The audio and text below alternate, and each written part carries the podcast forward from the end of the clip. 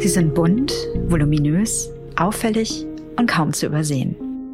Ob in Stockholm, Hannover, Hamburg, Lissabon oder Montreal, die Nanas, so der offizielle Name der Figuren, bevölkern weite Teile der Welt und tanzen, frohlocken und verkörpern Lebensfreude. Geschaffen hat diese fröhlichen, kurvigen Frauen die Künstlerin Niki de Saint Phalle. Dieser Niki de Saint Phalle widmet die Frankfurter Schirn noch bis zum 21. Mai 2023 eine Ausstellung, die die Geschichte und das vielfältige Œuvre der französisch-amerikanischen Künstlerin beleuchtet. Rund 100 Arbeiten bieten einen Überblick über sämtliche Werkphasen, von frühen Gemälden bis hin zu großformatigen Skulpturen. Natürlich, auch ein paar Nanas gibt es zu sehen. Doch Niki de Saint Phalle war eine facettenreiche Künstlerin, deren Werk sich nicht auf diese kunterbunten Frauenfiguren reduzieren lässt.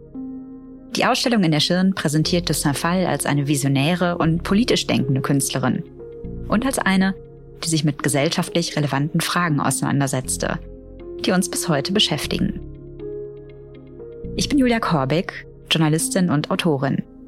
In diesem Podcast möchte ich Niki de Saint Phalle nun wiederentdecken, wäre das falsche Wort. Denn de Saint Phalle war bereits zu Lebzeiten mit ihrer Kunst enorm erfolgreich. Und das auch kommerziell. Sie war und ist, nicht nur in diesem Sinne, eine Ausnahmekünstlerin. Es geht mir also weniger darum, Niki de Saint Phalle wieder zu entdecken und vielmehr darum, sie neu zu betrachten. Denn zumindest in der Öffentlichkeit wird sie oft auf ihre Nanas reduziert, auf knallige Farben und Pop. Und ja, all dies macht die Künstlerin Niki de Saint Phalle aus. Die politische Dimension ihres Schaffens gerät dabei aber in den Hintergrund. Um mehr über diese weniger bekannte Seite der Künstlerin zu erfahren, spreche ich zuerst mit Katharina Dohm, Kuratorin der Niki de Saint Phalle-Ausstellung in der Schirn. Sie wird uns einen Überblick geben, was de Saint Phalles Kunst auszeichnet, was ihre großen Themen waren und wo sich in ihrem Werk ihre politische Haltung zeigt. Danach spreche ich mit Sonja Eismann, Kulturwissenschaftlerin sowie Mitgründerin und Mitherausgeberin des feministischen Missy Magazine. Wir diskutieren die feministischen Aspekte von Niki de Saint Phalles Werk und inwiefern diese sich in heutigen Diskussionen über Geschlechterrollen und Gleichberechtigung wiederfinden.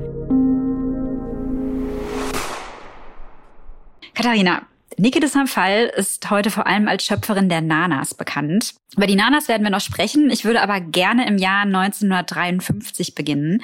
Das Jahr, in dem de Saint Phalle ihre ersten Kunstwerke schuf, nachdem sie wegen eines Nervenzusammenbruchs, so nannte man das damals, behandelt worden war. 1953 war Niki de Saint Phalle Anfang 20, mit einem Amerikaner verheiratet und Mutter einer Tochter. Die Familie war erst ein Jahr zuvor aus den USA zurück nach Paris gezogen.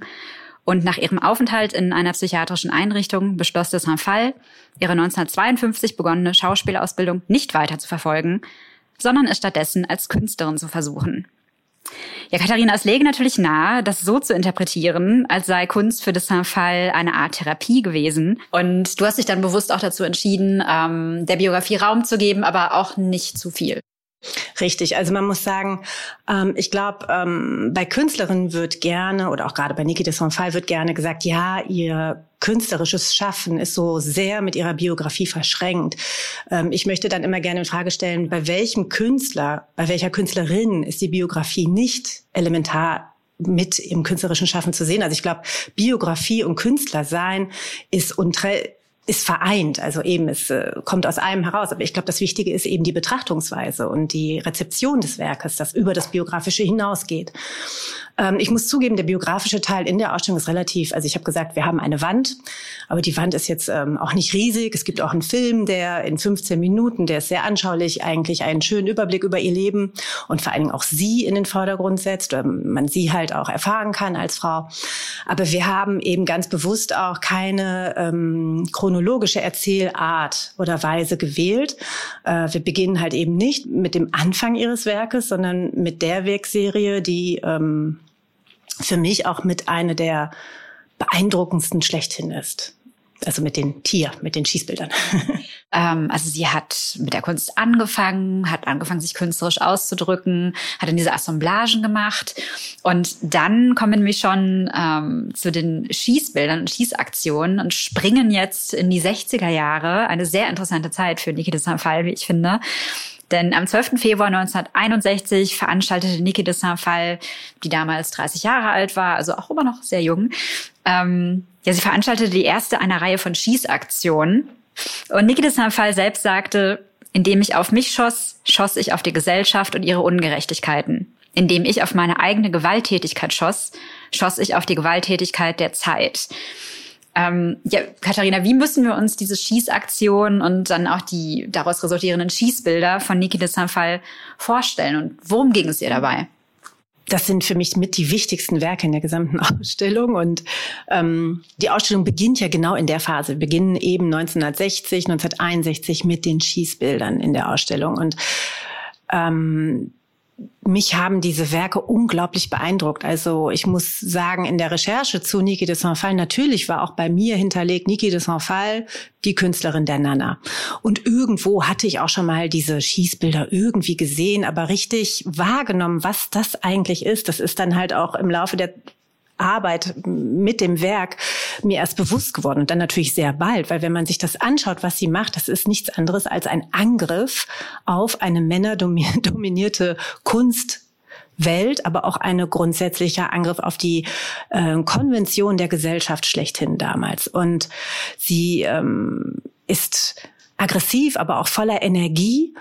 Und es ist einerseits Ventil, um Aggression loszuwerden und gleichermaßen ein Mittel, um Kritik zu äußern. Eben Kritik an der männerdominierten Kunstwelt, an der Gesellschaft. Und was sie macht, ist, sie sagt, sie wollte, dass die Bilder bluten.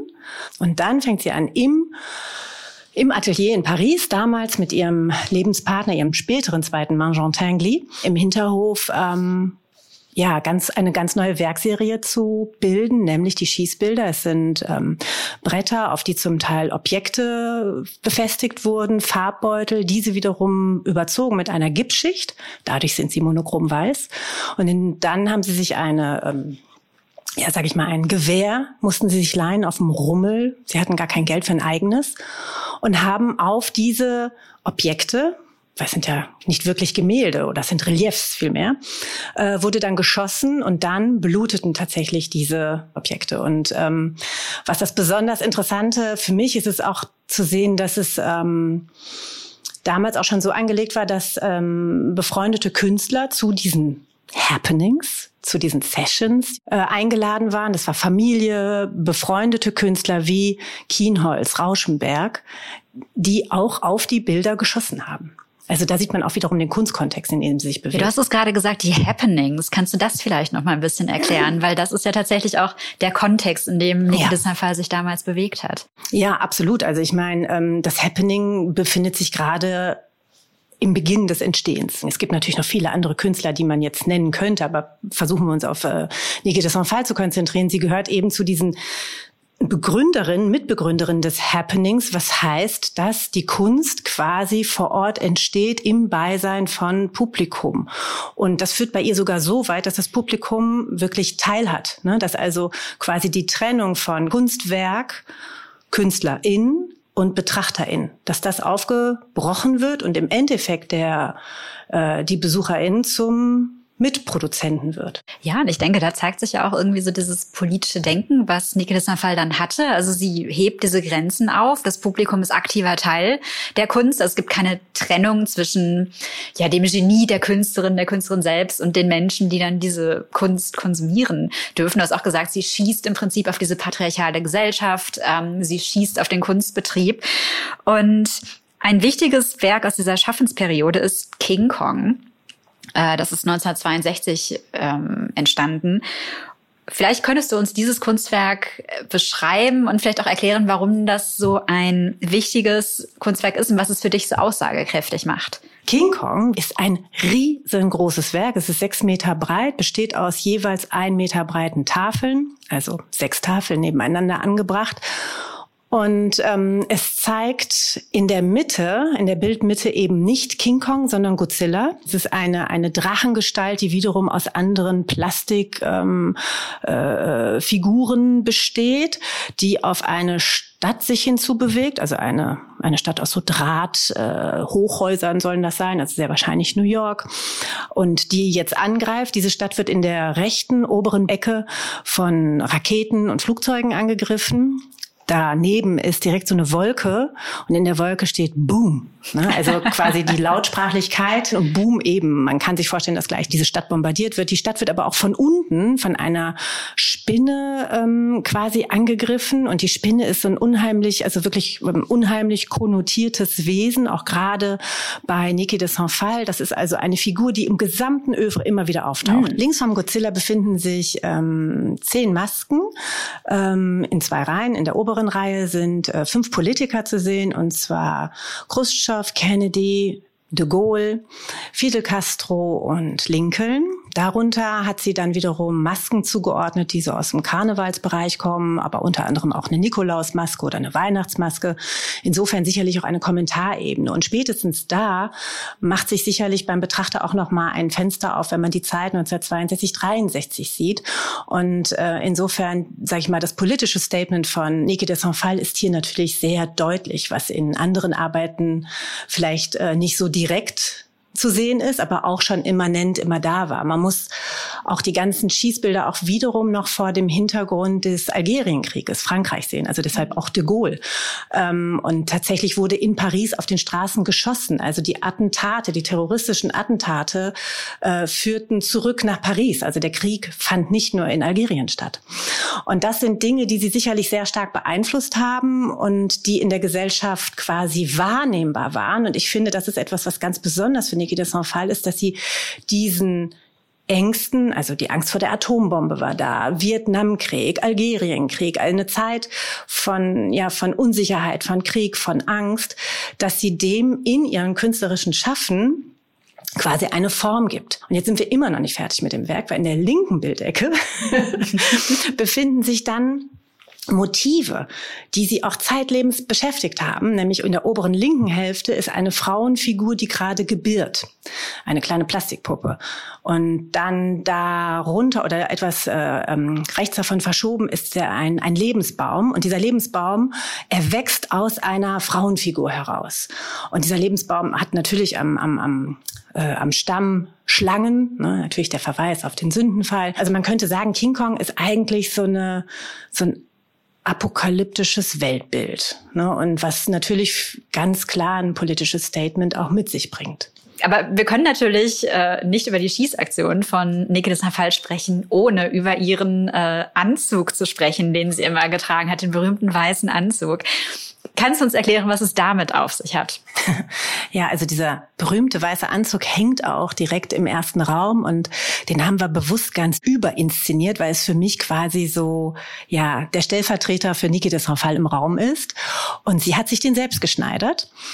Und wenn wir gerade eben davon sprachen, dass es auf der einen Seite zum Aufbruch der Künstlerposition angeht, also dass die Teilhabe im Vordergrund steht, spricht natürlich dieser Anzug dagegen. Denn diesen Anzug trug sie bei den Schießaktionen wie so ein Blaumann, aber es ist eben kein Blaumann. Also es ist kein Arbeitsanzug, der eine Körperlichkeit verdeckt und eben Farbe aufnimmt, und das ist nicht schlimm, sondern er ist weiß und es sieht aus wie ein Catsuit. Also er hat ihre Figur natürlich auch betont, und dadurch ist die Inszenierung des Künstlers, der Künstlerin vielmehr, in den Vordergrund gestellt worden. Also einerseits ist es die Teilhabe am Kunstschaffen, auf der anderen Seite auch eine klare Inszenierung der Künstlerin selbst. Und das alles zusammengenommen ist natürlich auch etwas, wovon sie unglaublich profitiert in dem Moment, wo sie im Endeffekt das Happening erfindet, ne? Also sie erfindet diese Schießaktion. Am Anfang könnte man sagen, ist das eher so was Spontanes, was im Hinterhof des Künstlerateliers stattfindet, mit der Schwester und befreundeten Künstlern.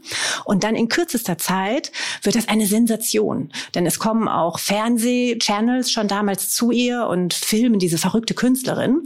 Und sie ist innerhalb weniger Zeit, weniger als ein Jahr quasi ohne Twitter, ohne Social Media, viral gegangen, wenn man das so sagen kann.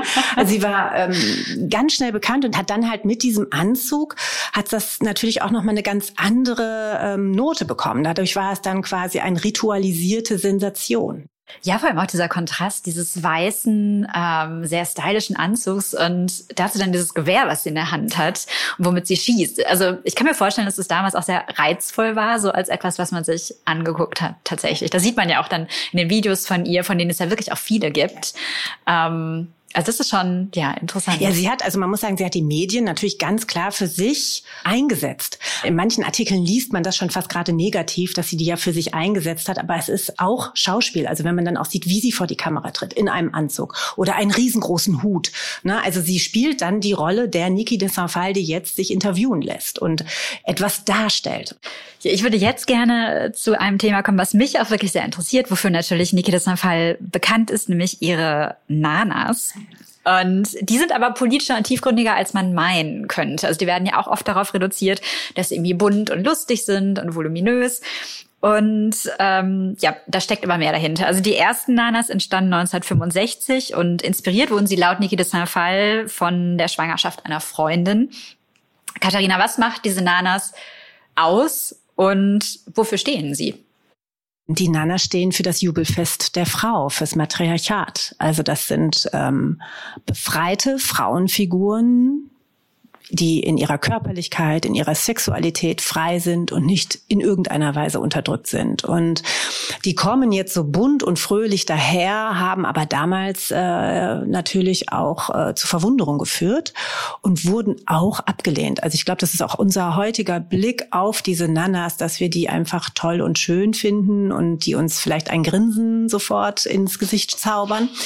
Aber man muss sich auch vorstellen, wenn sie eben 2 Jahre vorher die Schießbilder macht und King Kong macht, dazwischen gibt's dann noch eine Phase, wo sie sich mit der Identität der Frauen auseinandersetzt, die auch eher unheimlich anmuten, diese Werkphase oder diese Werke aus dieser Zeit.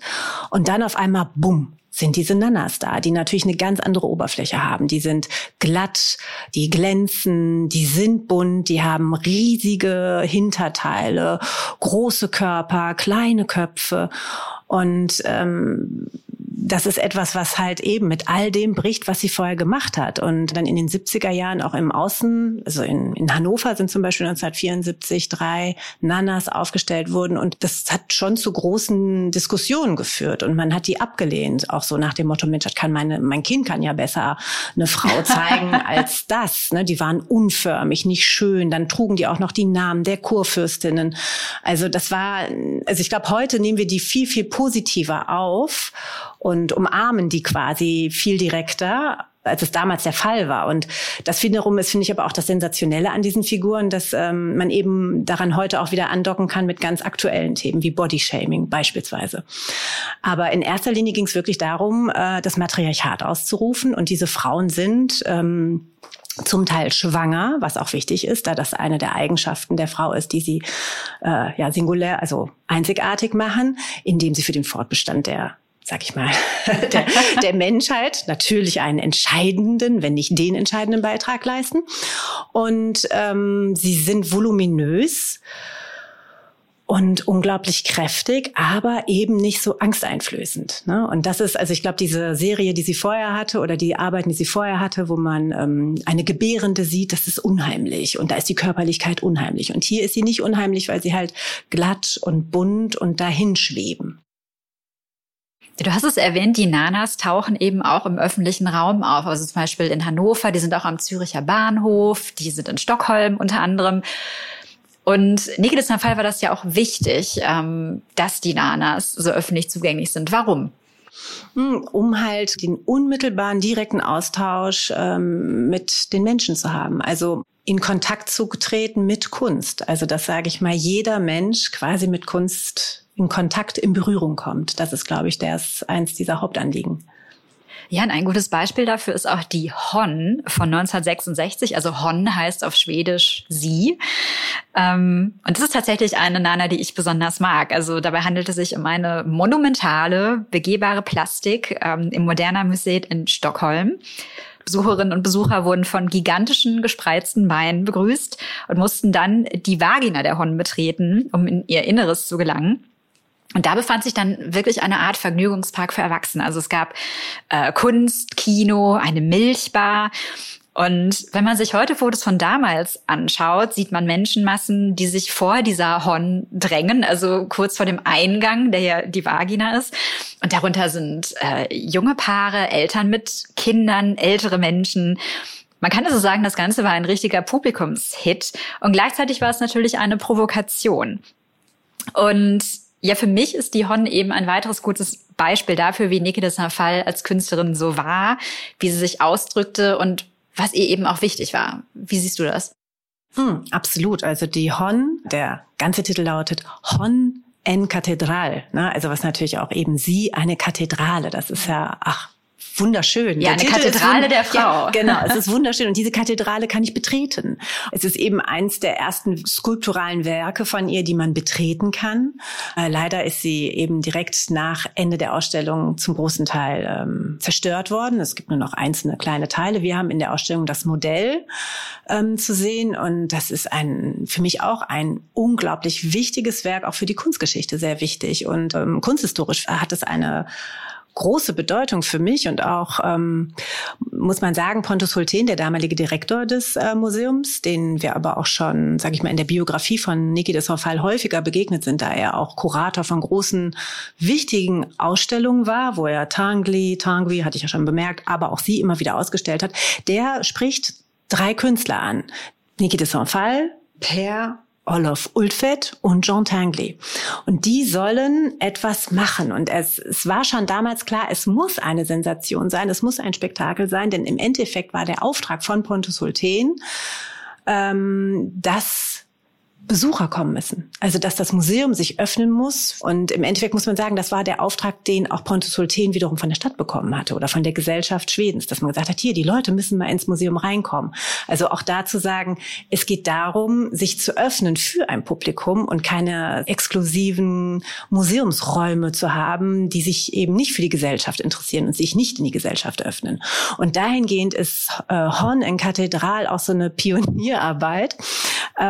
Es gab eine Rutsche in einem der Beine. Es wurde ganz laut Bachmusik gespielt. Es gab eine Zerstörungsmaschine von Jean Tinguely, die Coca-Cola-Flaschen, also der Inbegriff für Amerika ist ja zum Beispiel also Coca-Cola.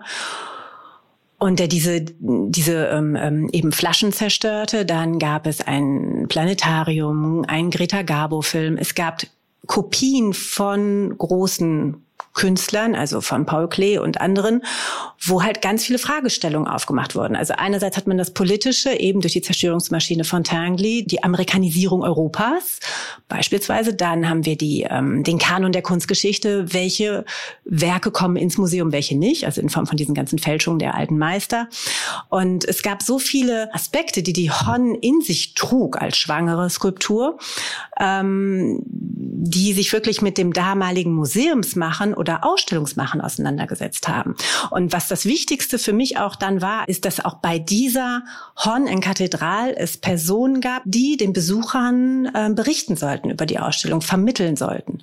Und all das zusammen, muss ich sagen, sind wir jetzt im Jahr 2023 und viele Institutionen machen nichts anderes als das, was damals 1966 mit dieser Hon auch realisiert wurde. Also nicht, dass wir nur Spektakelausstellungen machen, aber dass, sage ich mal, die Vermittlung zunehmend wichtig wird, um auch zu sehen, wir müssen, die Kultur oder die Kunst muss auch von der Gesellschaft mitgetragen werden. Ja, man kann auch sagen, da war Niki de Saint Phalle wieder wegweisend und hat den Weg in die Zukunft gewiesen und gezeigt, wie man das auch machen kann, Kunst vermitteln und Ausstellungen aufziehen und eben das Publikum auch mitnehmen und nicht einfach nur passiv etwas zu präsentieren und zu sagen, das ist Kunst. Und auch das ist für mich wieder eine sehr politische Haltung, muss ich sagen. Oder zumindest denkt sie da politisch. Also sie schließt niemanden aus. Alle können mitmachen. Es hat so was Spielerisches. Man kann sich beteiligen. Ja, ich denke auch gerade noch, das poppt nicht auf einmal auf. Und dann haben wir Hon en Kathedral und gut ist. Sondern also diese Teilhabe bei den Schießbildern. Dann Kunst für alle, der Aspekt. Ich meine, Daniel Spörri, habe ich glaube ich noch nicht erwähnt, aber Daniel Spörri gehört in dieser Zeit in diese Künstlergesellschaft. Mit dem macht sie zusammen eine Edition. Also Daniel Spörri hat ganz früh in den 60er Jahren angefangen, Kunst für alle zu machen, indem er eben Editionen herausgebracht hat. Und da gibt es sogar ein Schießbild, was man mit nach Hause nehmen konnte und dann selber reingeschossen hat. Haben wir auch ein Exemplar bei uns in der Ausstellung. Die Nana wird als Inflatable, also als aufblasbare Figur produziert. Da kann man sagen, ja, das ist einerseits Verkommerzialisierung der Kunst. Auf der anderen Seite war es auch die Möglichkeit, alle können sich an der Nana erfreuen. Ja, das ist ein gutes Stichwort, nämlich die Kommerzialisierung. Die hat ja Niki de Saint Phalle auch sehr bewusst vorangetrieben, also die Kommerzialisierung ihres Werkes. Sie hat ein Parfüm kreiert in den 80ern. Es gibt zum Beispiel diese aufblasbaren Nanas. Die Nanas sind auch irgendwo aufgedruckt.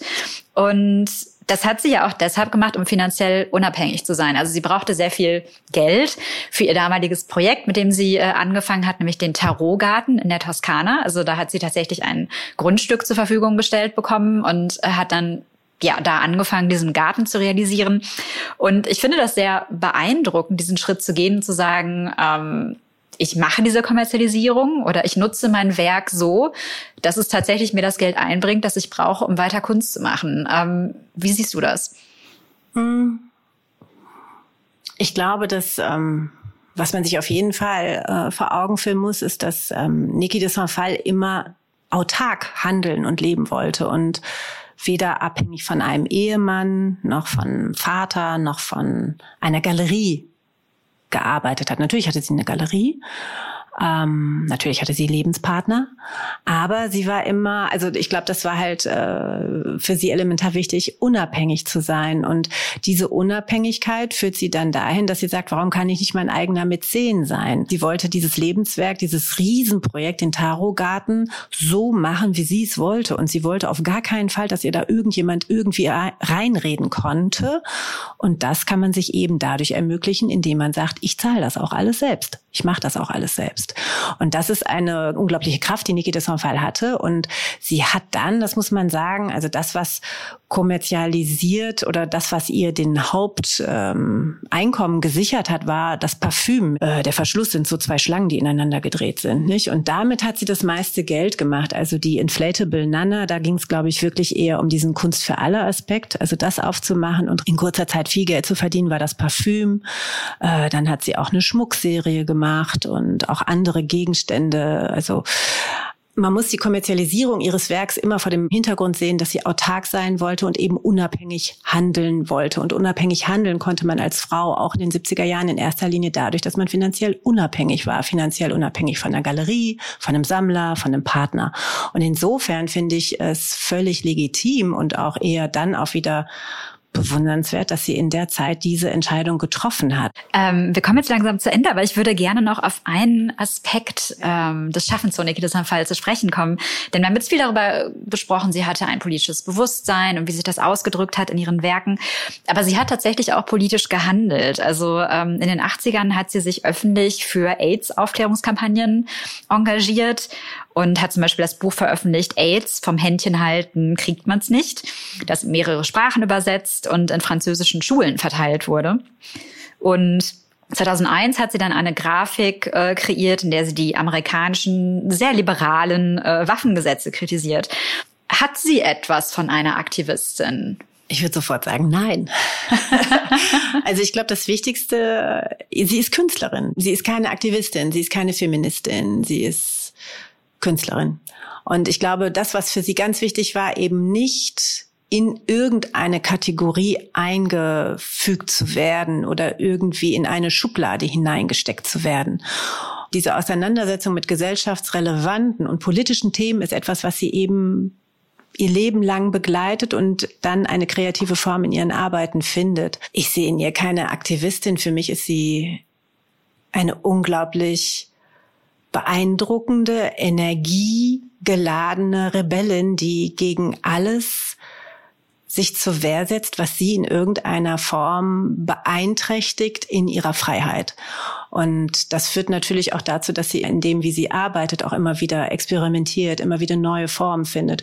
Und das ist für mich etwas, was ich unglaublich bewundere, diese immer wieder neuen Wege zu finden, aber dann auch natürlich immer wieder auch in ihren Werken sich mit politisch relevanten, gesellschaftlich relevanten Themen auseinanderzusetzen. Ja, ich glaube, was man generell sagen kann, ist, dass sie eine Künstlerin war oder ist, die einfach einen sehr offenen Blick auf die Welt hat und genau sieht, was passiert und sich damit auseinandersetzt auf verschiedene Arten. Aber deiner Meinung nach, warum sind Niki de Saint Phalle und ihr Werk denn gerade heute so relevant oder wieder relevant? Ich glaube, dass es gerade so ein Nerven trifft in der Gesellschaft. Und ich glaube, dass viele Themen, mit denen sie sich beschäftigt, einfach wahnsinnig wichtige Themen sind, die auch nicht so einfach zu lösen sind. Eben die Identität der Frau in der Gesellschaft. Themen wie Global Warming, was sie 2001 in einer Grafik anspricht, oder eben die Waffenpolitik in den Vereinigten Staaten oder auch die Stellung zur Abtreibung in Hinblick auf den Welthunger. Und sage ich mal, das sind alles Themen, die sind so groß, die hat sie 2001 in diesen Grafiken zum Beispiel angerissen.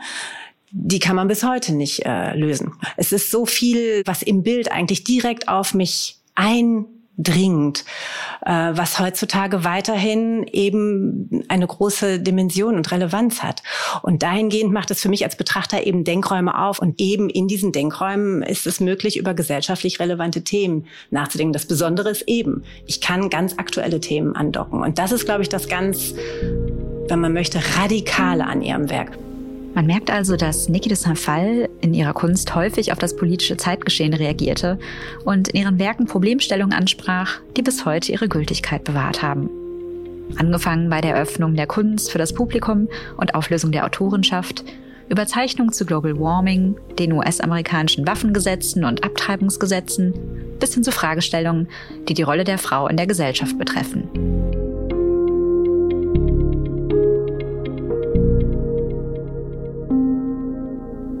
Über ihre Kindheit sagte Niki de Saint Phalle einmal, Zitat, als Kind konnte ich mich weder mit meiner Mutter noch mit meiner Großmutter identifizieren. Ich wollte nicht so werden wie sie, Wächterinnen des Herdfeuers. Ich wollte die Welt. Und die Welt gehörte den Männern. Sehr jung erhielt ich die Botschaft, dass Männer Macht hatten. Und die wollte ich. Zitat Ende. Schon früh entwickelte de Saint Phalle ein Bewusstsein für Geschlechterrollen und gesellschaftliche Erwartungen an Frauen. Später setzte sie sich damit in ihrer Kunst auseinander. Mit Sonja Eismann, Kulturwissenschaftlerin sowie Mitgründerin und Mitherausgeberin des Missy Magazine, diskutiere ich nun, inwiefern de Saint Phalles Auseinandersetzung mit feministischen Themen auch heute noch aktuell ist.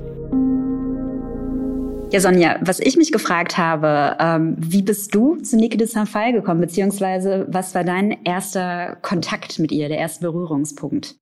Ja, das muss ich mich tatsächlich auch fragen, weil ich das Gefühl habe, sie war irgendwie immer schon in meinem Leben präsent. Also diese sehr berühmten Nanas, die sind ja irgendwie sozusagen Bestandteil der Popkultur oder auch der Kunstwelt, irgendwie gefühlt schon seit immer.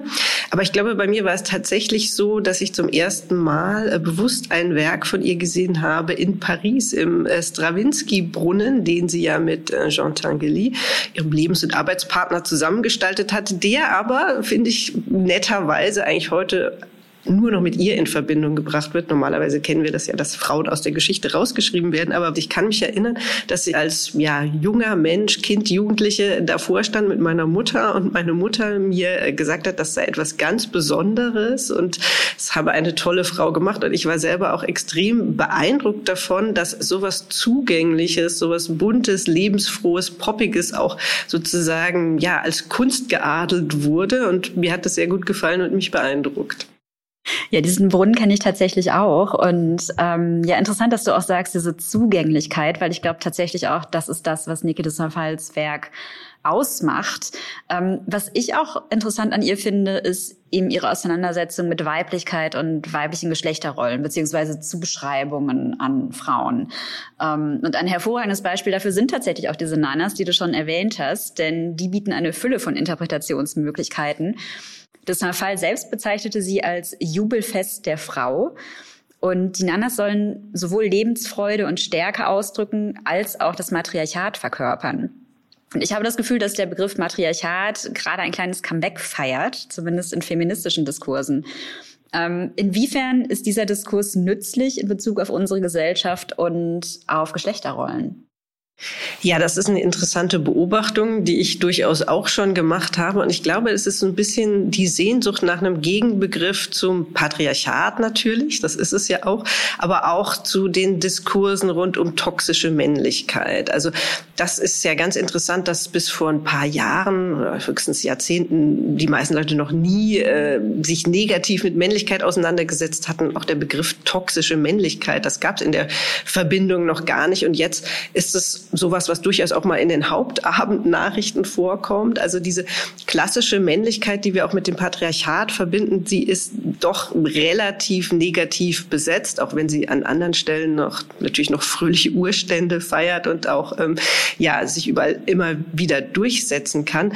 Aber es gibt schon so eine gewisse Sehnsucht nach dem Antidot oder nach dem Gegenmittel oder dem Gegenmodell zum Patriarchat. Und die Frage, die ich mir dabei stelle, neben diesem ganzen Wunschvorstellung ist eben auch, inwieweit hätte dieses Matriarchat dann überhaupt noch was mit Dominanz zu tun? Ja? Also wäre es nicht eher wünschenswerter, dass sozusagen kein Geschlecht, wir gehen ja auch mittlerweile von mehr als nur 2 Geschlechtern aus, irgendein anderes dominiert, sondern dass wir in einem solidarischen, kollektiven Miteinander leben. Und ich glaube, diese Wunschvorstellung gibt es auch bei diesen Anrufungen eines utopischen oder vielleicht wirklich mal gewesenen Matriarchats, dass es eben nicht darum geht, sich in Konkurrenz miteinander zu bringen, nicht darum geht, möglichst viel Privatbesitz zu haben, sondern um so eine Gemeinschaft. Und um jetzt nochmal auf Niki de Saint Phalle zurückzukommen, sehe ich sozusagen ihre Vision von so einem fröhlichen Matriarchat, was vielleicht durch diese Nanas verkörpert wird, auch als zukunftsweisend, weil es ja eben nicht um Machtausübung geht, sondern um so eine sehr körperliche, sinnliche Lebensbejahung, die natürlich diametral entgegengesetzt ist zu einem Patriarchat, was Menschen ausbeuten will, Krieg unter die Menschen bringt und sozusagen nur auf so Besitz und Teilung aus ist. Und du hast die Männer auch gerade erwähnt, die gibt es natürlich auch im Matriarchat. Und Niki de Saint Phalle selbst hat dann über ihre Nanas gesagt, sie sind glücklich, weil sie frei sind. Sie tun, was sie wollen, sie brauchen keine Männer und sie denken auch nicht an sie. Und das kommt mir jetzt nicht nur in Bezug auf diese Idee des Matriarchats, aber generell als eine sehr radikale Aussage vor, denn letztendlich Beziehungen zwischen Frauen, ob platonisch oder romantisch, sind gesellschaftlich ja immer abgewertet worden. Also wichtiger waren immer die Beziehungen zwischen Männern, also zum Beispiel auch dieser Begriff der Brüderlichkeit, also dieses freundschaftliche, solidarische Zusammensein unter Männern oder auch Männer und ihre Söhne, Väter und Söhne. Was denkst du, sind die Nanas also in dieser Hinsicht ein Vorbild für, ich weiß nicht, weibliche Beziehungen untereinander vielleicht? Ja, sie sind definitiv ein Vorbild. Und das, was du angesprochen hast, das war ja über die letzten Jahrhunderte, soweit wir das wissen und soweit das belegt ist, eben ganz stark und wirkt noch bis ins Heute, dass Frauenbeziehungen, also Beziehungen unter weiblichen Wesen, abgewertet wurden, trivialisiert wurden, nicht ernst genommen wurden und dass auch gleichzeitig immer davon ausgegangen wurde, dass sie auch von einem männlichen Blick beherrscht werden, also auch von einem Konkurrenzdenken, dass Frauen untereinander um die Gunst der Männer konkurrieren, was ja tatsächlich oft auch der Fall war, aufgrund einfach von ökonomischen Gegebenheiten, weil Frauen von Männern und ihrem Kapital abhängig waren. Aber andererseits denke ich auch, dass da Niki de Saint Phalle in gewisser Weise eine Vorreiterin war, weil sie da ja schon auch auf eine Situation hinweist, wo Frauen sich untereinander begegnen können, ohne eben diese Herrschaft des männlichen Blicks, ohne dass sie untereinander Konkurrentinnen sein sollen, dass sie sich gegenseitig bewerten und abwerten sollen und frei von all diesen Zumutungen und Zuschreibungen können sie dann einfach das Miteinander genießen. Also einerseits finde ich das wegweisend, andererseits zeigt es mir aber natürlich auch, dass sie sich doch auch ex negativo auf diesen männlichen Blick bezieht, weil sie ja explizit sagt, ohne an Männer zu denken, ohne sozusagen sich überhaupt Männer vorzustellen. Also das musste sozusagen erstmal nochmal erwähnt werden, um das auszuradieren. Andererseits denke ich aber auch, dass sie da eben auch eine Vorläuferin in dem Sinne war, dass dann ja später auch in zweiten Welle Feminismus von einigen Protagonistinnen schon ein Separatismus angestrebt wurde mitunter, um sich dieser männlichen Herrschaft ganz zu entziehen. Also da gab es schon auch Utopien von Frauengesellschaften, wo keine Männer Zutritt haben oder wo sozusagen lesbische Liebe von allen erwünscht ist. Und das hat Niki de Saint Phalle zwar bei den Nanas ganz spielerisch gesagt, aber so als politische Strömung kommt das dann später durchaus auch vor. Ich würde jetzt doch gerne eine Frage zum Thema Nanas stellen und dann machen wir weiter. Aber was sich ja auch in den Nanas ausdrückt, ist das Thema Mutterschaft. Als Niki de Saint Phalle in den 1960ern die ersten Nanas schuf, ließ sie sich dabei von einer schwangeren Freundin inspirieren. Und tatsächlich stellen viele der Nanas schwangere Frauen dar und werden als stark und fröhlich präsentiert. Das heißt, Mutterschaft in Form der Nanas ist also sehr positiv konnotiert. Umso interessanter finde ich es aber, dass Niki de Saint Phalles eigene Erfahrungen mit Mutterschaft durchaus ambivalent waren. Also sie hat ja schon mit 18 geheiratet und dann 2 Kinder bekommen. Nicht direkt mit 18, sondern im Laufe der Jahre. Eine Tochter und einen Sohn. Und um sich ganz der Kunst widmen zu können, hat sie sich dann 1960 von ihrem Ehemann getrennt, der sich weiterhin um die beiden Kinder gekümmert hat. Und auch de Saint Phalles Verhältnis zu ihrer eigenen Mutter war kompliziert. Heute heißt es dann oft, dass Frauen sich ja nicht mehr entscheiden müssten, sondern alles haben könnten. Also Familie und Karriere und ein erfülltes Privat- und Liebesleben. Aber meine Frage ist, können Frauen wirklich alles haben? Oder gerade Mütter, können Mütter heute alles haben? Müssen sie sich nicht entscheiden? Ja, natürlich leider nicht, nach wie vor nicht. Ich denke, alle Eltern, die es ernst meinen mit der Fürsorge für ihre Kinder, also ernst meinen in dem Sinne, dass sie sozusagen die Aufgabe hauptverantwortlich wahrnehmen, die können das nicht haben. Und die Sorgetätigkeiten gehen heute ja nach wie vor meistens von Frauen aus. Also das zeigen ja alle Statistiken und das ist natürlich total bedauerlich. Und ich bin dann auch sozusagen im Rückblick fasziniert davon, wie Figuren wie Niki de Saint Phalle sich geschafft haben, auch zu einer Zeit, wo diese Bilder noch sehr viel restriktiver waren, von diesen bürgerlichen Normvorstellungen an gelingende Weiblichkeit und Mütterlichkeit loszumachen. Ja, also es würde ja auch heute noch einen Aufschrei verursachen, wenn eine Frau ihre Kinder einfach dem Mann überlassen würde, um Karriere zu machen. Das gilt ja immer noch als sehr unmütterlich und unweiblich und sie hat das eben trotzdem gemacht, hat aber ja auch trotzdem den Kontakt gehalten, aber ich habe auch mal gelesen, dass sie tatsächlich deswegen auch ein Schuldgefühl hatte und ihr ganzes Leben der Arbeit gewidmet hat, weil sie wohl gedacht hat, wenn ich schon meine Kinder sozusagen im Stich lasse, was es ja nicht ist, sie haben ja auch noch einen Vater, dann muss ich mein ganzes Leben der Arbeit widmen und das dadurch wieder wettmachen. Ja? Also das war bei ihr schon auch da. Und ich habe auch gelesen, dass sie ihren Vater so beneidet hat, sozusagen als normtypische Figur, der einfach morgens um 8:30 Uhr das Haus verlassen konnte und dann sich sozusagen in die Freiheit verabschiedet hat, die Freiheit der Öffentlichkeit. Und ihre Mutter war eben zu Hause gefangen in diesem engen häuslichen Rahmen. Und genau das wollte sie nicht. Und ich denke, das hat sie wahrscheinlich auch sehr viel gekostet, sich dann diese Freiheit zu erkämpfen. Sie war wohl auch kein Fan von Haushaltsarbeiten. Sie hat wohl am Anfang ihrer ersten Ehe einfach die dreckige Wäsche unter dem Bett gestapelt, weil sie gesagt hat, Hausarbeit ist langweilig. Ja, ist sie auch. Kann ich sehr gut nachvollziehen. Genau, und sie hat dann eben diesen Weg als Künstlerin gewählt, der aber heute auch immer noch überhaupt nicht typisch ist. Also die meisten Männer werden überhaupt nie nach ihrer Familiensituation gefragt, ob sie Kinder haben, wer sich um die kümmert. Da wird dann davon ausgegangen, dass sich irgendwer, vermutlich die Partnerin, sich schon kümmern wird. Und da glaube ich, ist heute noch extrem viel zu tun. Und da finde ich auch Niki de Saint Phalle, also eine wirklich eine Pioniergestalt, die wahrscheinlich auch viel geopfert hat, aber auf diese Problematik auch ganz deutlich hinweist. Das stimmt, ja. Und das ist auch gerade schon erwähnt, dass Niki de Saint Phalle immer ein bisschen neidisch auf ihren Vater war, wenn der eben so schön in die Berufswelt hinausgegangen ist und sie ja auch auf keinen Fall so sein wollte wie ihre Mutter, die natürlich sich um die Familie kümmern musste. Und ja, mit diesem Thema Mutterschaft und dann auf eine sehr kritische Art setzt sie sich auch in ihrem Werk Devouring Mothers auseinander. Und da zeigt Niki de Saint Phalle in den Konventionen verhaftete, alternde Frauen als verschlingende Mütter, die nicht besonders fröhlich und zufrieden wirken, sondern ziemlich deprimiert. Und diese Werke bieten sicherlich verschiedene Interpretationsmöglichkeiten.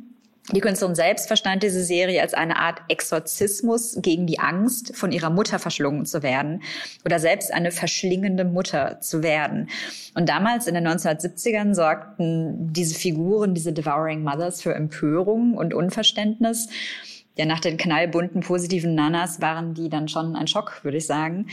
Aber ich denke, diese Mutterdarstellung konfrontiert uns mit interessanten Fragen. Zum Beispiel danach, welche gesellschaftlichen Vorstellungen wir von Mutterschaft haben und wie wir mit Frauen umgehen, die diese Erwartungen nicht erfüllen. Ja, das ist auf jeden Fall eine extrem interessante Fragestellung, und dass die Leute schockiert waren, wie natürlich sehr oft bei Niki de Saint Phalle, zeigt für mich schon mal, dass sie was richtig gemacht hat, weil für mich zeichnet interessante Kunst sich oft dadurch aus, dass sie Widersprüchliches thematisiert, wo mir dann auch nicht sofort eine Zustimmung oder eine Ablehnung einfällt, sondern ich sehr lange nachdenken muss. Und gerade das Bild der Mutter ist ja extrem komplex, weil einerseits gibt es dieses Bild der abhängigen Mutter im Patriarchat, die auch unterdrückt ist und Opfer ist, also wie es auch Niki de Saint Phalle bei ihrer eigenen Familie beschrieben hat, die ja aus einem sehr privilegierten Umfeld kam, aber trotzdem waren da die Geschlechterverhältnisse eben so, wie sie auch gesamtgesellschaftlich waren. Und andererseits ist es dann natürlich so, dass Frauen, das hat ja auch Pierre Bourdieu ganz gut in Die männliche Herrschaft beschrieben, dann oft innerhalb dieses Systems zu Komplizinnen des Systems werden, weil sich dadurch innerhalb des vorgegebenen Rahmens auch sozusagen eine gewisse Macht verschaffen können. Und da ist es dann natürlich oft so, dass Frauen sozusagen die wenige Macht, die ihnen zugestanden wird, dann auch oft missbrauchen, um andere zu dominieren, aus Frust heraus oder um überhaupt eine Wertigkeit zu erfahren. Und da ist es dann eben so, wenn es sozusagen nur die Mutterrolle gibt, die so extrem positiv aufgeladen ist, dann kann die auch ins Negative kippen durch einen absoluten Kontrollwahn oder schon fast so psychoanalytische Vorstellung, sich das Kind wieder einverleiben zu wollen, um es sozusagen zu beherrschen, zu eigen zu machen und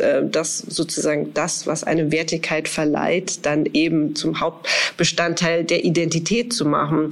Das finde ich extrem wichtige Punkte, die sie da angesprochen hat, die auch heute, glaube ich, noch total diskussionswürdig sind, weil wir einerseits so diese Überhöhung der Mutterrolle haben und andererseits wird ja auch Mutterschaft oder Hausarbeit nach wie vor total abgewertet.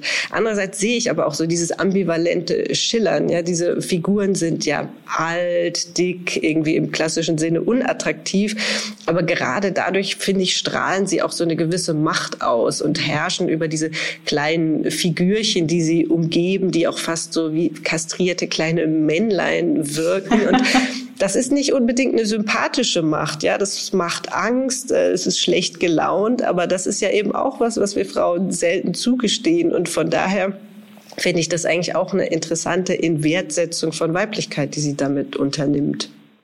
Niki de Saint Phalle ging es in ihrer Kunst ja auch immer um weibliche Autonomie und körperliche Selbstbestimmung. Da haben wir auch schon ein bisschen drüber gesprochen, also mit den ausladenden Nanas. Und deshalb ist es natürlich aber auch kein Wunder, dass sie das Thema Abtreibung beschäftigt hat. 2001, ich würde sagen, kurz vor ihrem Tod, also sie ist Anfang der 2000er gestorben, hat Niki de Saint Phalle eine Serie von Grafiken gestaltet, in der sie öffentliche Diskurse in den USA thematisierte und darunter auch das Thema Abtreibung. Die Grafiken sind ein Mix aus comicartigen Zeichnungen und Text. Und über Abtreibung schreibt de Saint Phalle: "A woman has the right to choose and freedom of choice. Das sind Parolen, die wir durchaus heute auch noch kennen.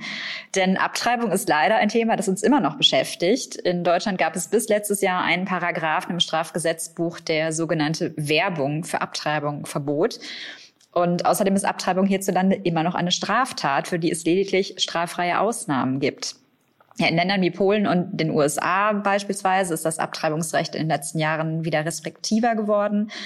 Sonja, warum war und ist gerade das Thema Abtreibung so umkämpft? Und was sagt uns das über Geschlechterrollen und die Gesellschaften, in denen wir leben?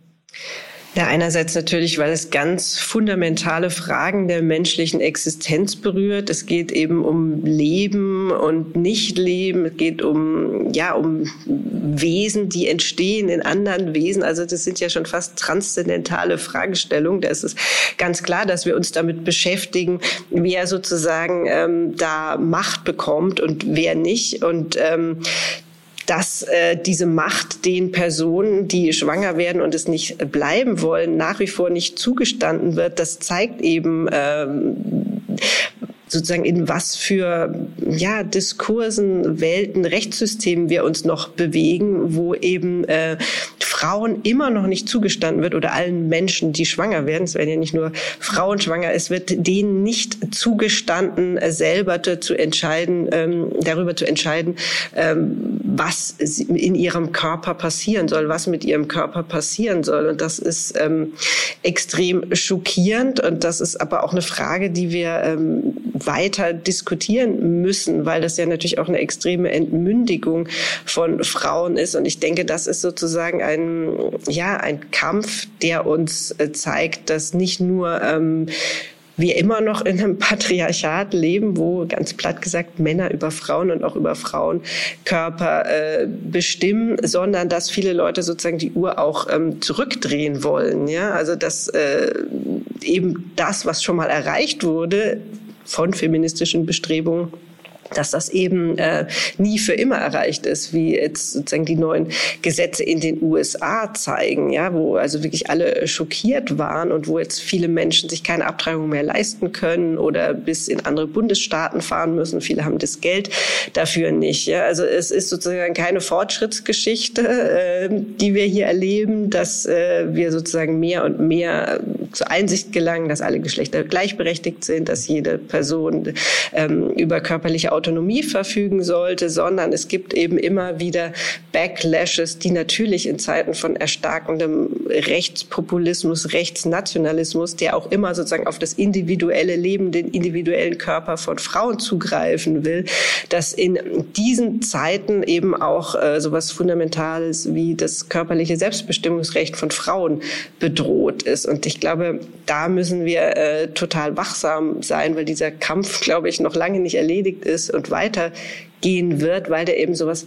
Fundamentales berührt, ja, weil es da um die Selbstbestimmung von Frauen, von gebärfähigen Körpern geht und da über ganz große Dinge entschieden wird, die für mich, das wird jetzt vielleicht ein bisschen esoterisch, aber schon auch so eine grundsätzliche Angst der Männer vor dem Frauenkörper, vor dem gebärfähigen Körper zeigt. Ja, und das, finde ich, passt auch ganz gut zu Niki de Saint Phalle. Sie feiert ja diese schwangeren Körper und stellt die sozusagen als absolute Lebensbejahung dar. Und das Patriarchat ist ja auch daher entstanden, weil sozusagen nie klar ist, wer ist jetzt überhaupt der Vater. Ja? Also bei der gebärenden Person ist es ziemlich klar, wer da die kann es nicht verbergen. Genau, wo das neue Wesen herausschlüpft.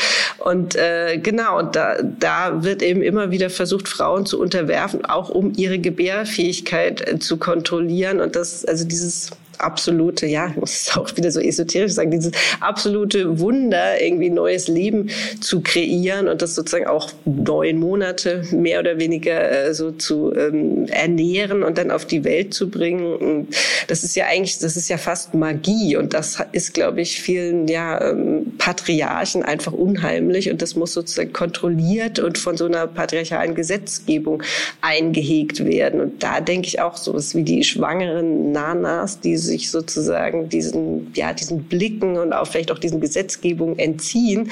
Das ist da schon so ein recht potentes Gegenmittel dagegen, auch wenn das sozusagen in Anführungsstrichen nur Kunst ist. Ja, und du hast gerade gesagt, da würde ich jetzt gerne nochmal drauf eingehen, dass natürlich, also die Legalisierung der Abtreibung wurde ja auch erkämpft, also feministisch erkämpft.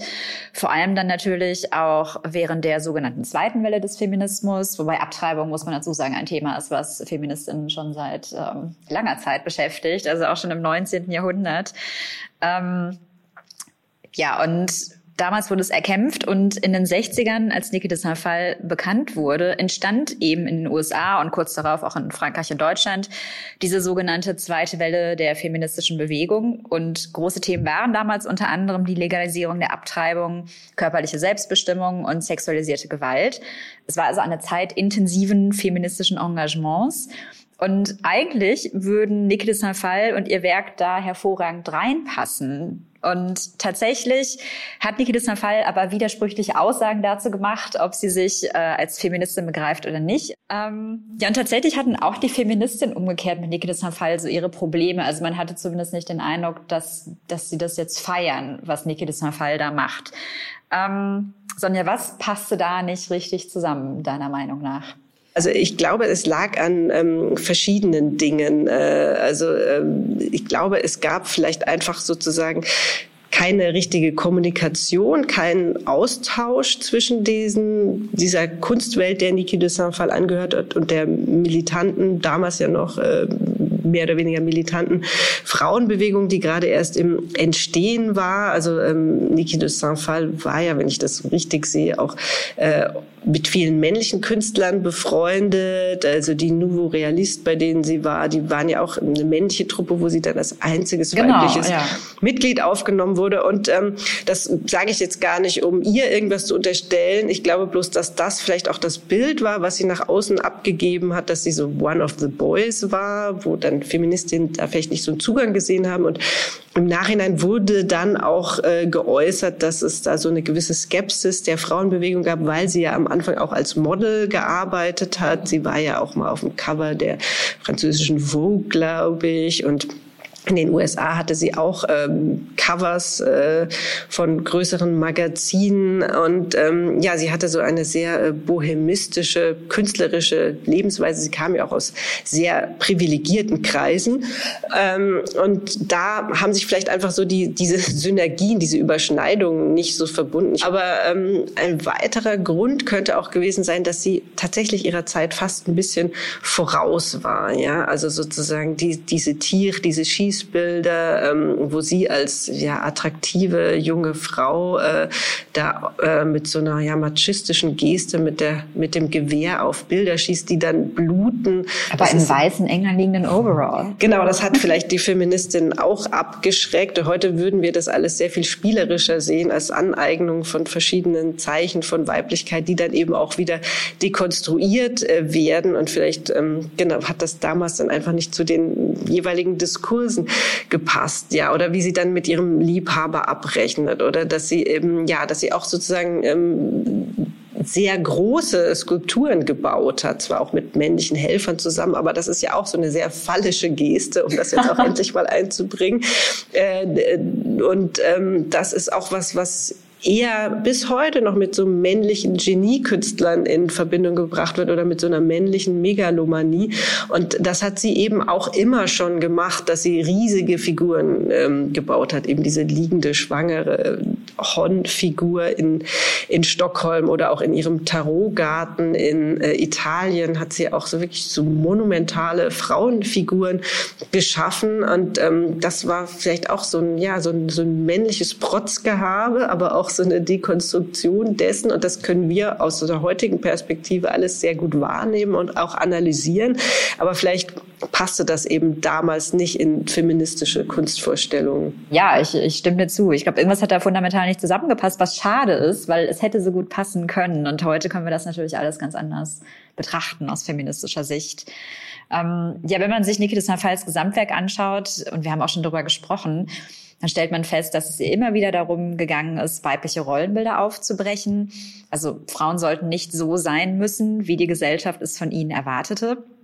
Und Niki de Saint Phalle selbst sagte, 1960 war ich eine zornige junge Frau, zornig auf die Männer, auf ihre Macht. Ich fühlte, dass sie mir meinen eigenen Freiraum genommen hatten, in dem ich mich individuell entfalten konnte. Ich wollte ihre Welt erobern, mein eigenes Geld verdienen. Zornig auf meine Eltern spürte ich, dass sie mich für den Heiratsmarkt großgezogen hatten. Ich wollte ihnen zeigen, dass ich jemand war, dass ich existierte, dass meine Stimme, mein Protestschrei als Frau wichtig war. Ich finde, es ist ein sehr starkes Zitat. Man merkt, Niki de Saint Phalle war wütend. Und Frauen, die ihre Wut offen zeigen, gelten immer noch als hysterisch, um mal dieses schöne Wort zu bemühen, als emotional und irrational. Doch die weibliche Wut ist in den letzten Jahren zum Thema geworden. Sie wird als Antwort auf systemische Unterdrückung gefeiert. Wie siehst du das, Sonja? Hat weibliche Wut deiner Meinung nach revolutionäres Potenzial?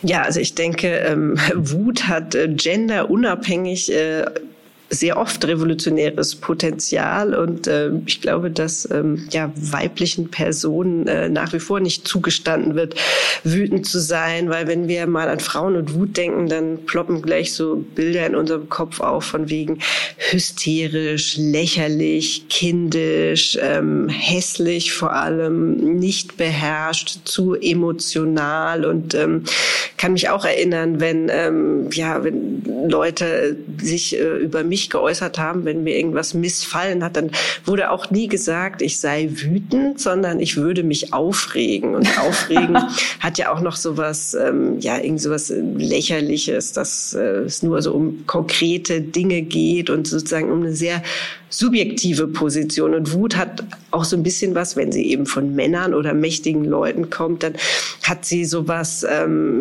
Kraftvolles. Also ich habe dann auch in letzter Zeit auch öfters nochmal über Wut nachgedacht, weil es jetzt auch tatsächlich sehr viel um weibliche Wut geht. Und da habe ich dann auch gelesen, dass während Donald Trump total gefeiert wurde für seine Wutreden und also wirklich Dinge, wo ich nicht glauben kann, dass man dafür nicht ins Gefängnis kommt, also wo er zum Beispiel Hillary Clinton als Hexe diffamiert hat und sie ins Gefängnis sperren wollte. Das wurde gefeiert von seinen Anhängern und Anhängerinnen zumindest, also auch eher mit so einem brandroten Gesicht. Das war dann ein Zeichen von Stärke, aber Hillary Clinton, egal wie man jetzt politisch zu ihr stehen mag, hätte sich natürlich nicht die gleiche Art von Wut erlauben können. Also hat natürlich was mit der Klasse ihrer WählerInnen zu tun, aber auch mit dem Faktum, dass sie sich dann selber völlig diskreditiert hätte als ja hysterisch, übergeschnappt, was auch immer. Und ich glaube, deswegen gibt es auch in letzter Zeit immer mehr Leute, die sich mit dem Thema beschäftigen. Es gibt ja zum Beispiel auch das Buch von Soraya Cemali, Speak Out, die Kraft weiblicher Wut, wo es eben auch genau um diese Themen geht und auch um die Frage, warum wird heute immer noch davon ausgegangen, dass Wut Frauen hässlich macht. Also in dem Zusammenhang finde ich es auch sehr interessant, dass da haben wir tatsächlich neulich bei meiner Zeitschrift Missy einen Themenvorschlag bekommen, dass Frauen mit Stirnfalten überhaupt nicht mehr in der Öffentlichkeit auftreten. Und diese Zornesfalte, die sich da oft bildet, die ist bei Frauen wirklich in der Öffentlichkeit mehr oder weniger verschwunden, weil das eben als sehr unweiblich gilt. Und ich habe auch schon im Netz, so in irgendwelchen Foren, so Eltern-, Mütterforen gelesen, dass Mütter sich auch mit Botox diese Zornesfalte behandeln lassen, weil sie ihren Kindern gegenüber nicht immer so wütend aussehen wollen. Und Kinder hätten gesagt, Mama, warum siehst du denn immer so wütend aus? Und dann mit ein wenig Botox war dann alles wieder geglättet. Genau, aber das zeigt uns einfach nur so als kleines Beispiel, dass Wut bei Frauen eben keine positive Ressource ist, sondern irgendwas, was sie hässlich macht, lächerlich, emotional und dadurch werden sie auch weniger ernst genommen. Es wird also sozusagen nie vermutet, dass ein Ernst hinter ihren Anliegen steht, sondern immer etwas Persönliches. Niki de Saint Phalle, Ausnahmekünstlerin, Visionärin, Provokateurin. Eine Künstlerin, die im Austausch mit der Gegenwart stand, gesellschaftliche Diskurse aufgriff und sich mit diesen in ihrem Werk auseinandersetzte. Eine politisch denkende Künstlerin und eine, deren Werk uns heute noch viel zu sagen hat. Weil Niki de Saint Phalles Themen aktuelle Themen sind. Die Ausstellung Niki de Saint Phalle ist noch bis zum 21. Mai 2023 in der Schirn Kunsthalle Frankfurt zu sehen. Und wem der Weg nach Frankfurt zu weit ist, der findet auf der Webseite der Schirn das kostenlose multimediale Digitorial mit spannenden Hintergründen zur subversiven Künstlerin und weiterem Kontext zur Ausstellung.